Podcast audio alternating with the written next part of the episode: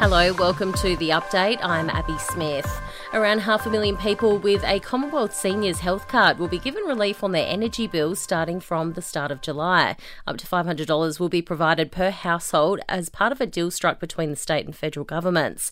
Federal Social Services Minister Amanda Richworth says it's about helping older Australians deal with the rising cost of living. This is a really significant help when we know that the cost of energy is significant for many people. Doctors will no longer be able to prescribe medications to patients they haven't spoken to.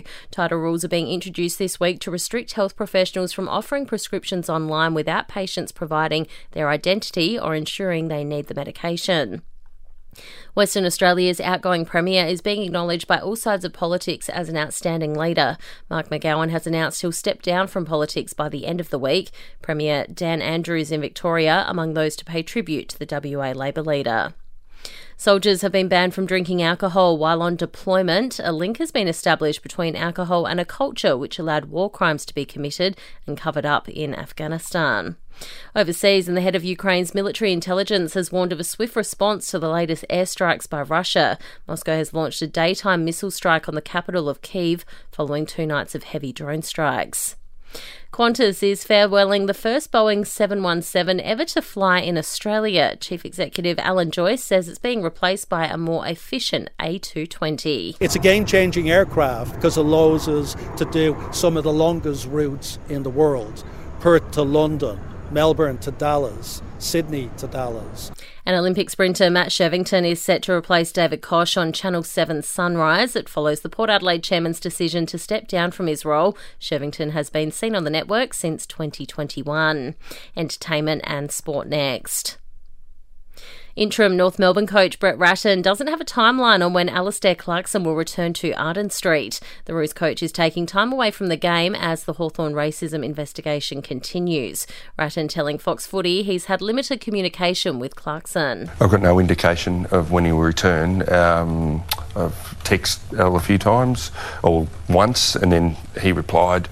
And then um, before each game he's text, just sending a message of support and that.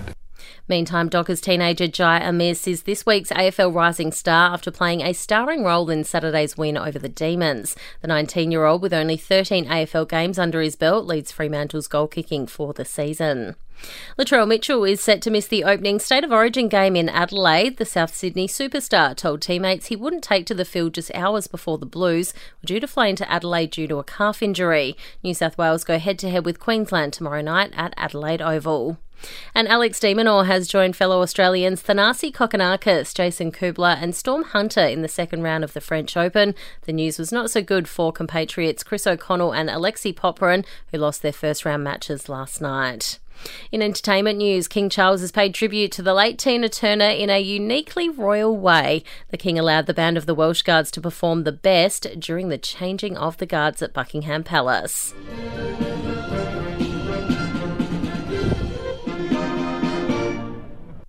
Matt Healy is leaving some blank space about his rumoured relationship with Taylor Swift. The nineteen seventy-five singer keeping coy on the B B C's Radio one Big Weekend show, refusing to answer any questions on the romance just yet.